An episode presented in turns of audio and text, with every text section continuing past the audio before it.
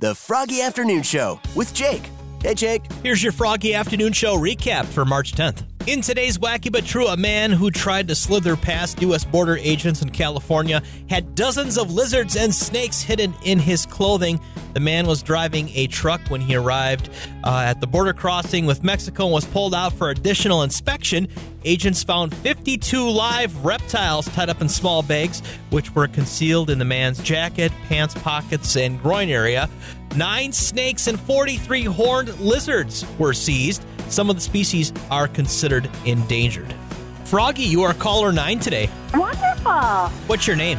Liz. Liz. So, family four pack of tickets to go uh, check out Fargo Ice Revue this weekend. it's a pretty cool show. These kids they work really hard throughout the skating season, and they get to show off their skills to everybody.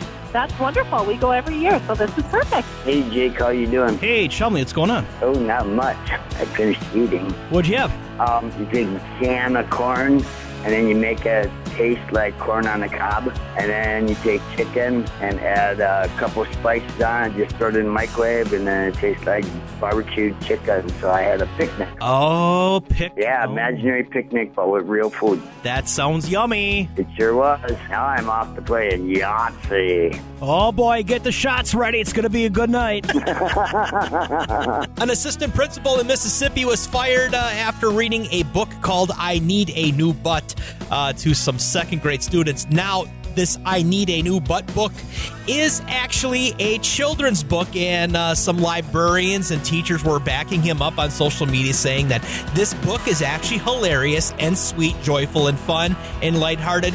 But the superintendent didn't think so. So uh, the assistant principal uh, got fired. And there's your Froggy Afternoon Show recap for March 10th. Join me tomorrow, 2 p.m. to 7 p.m. right here on Froggy.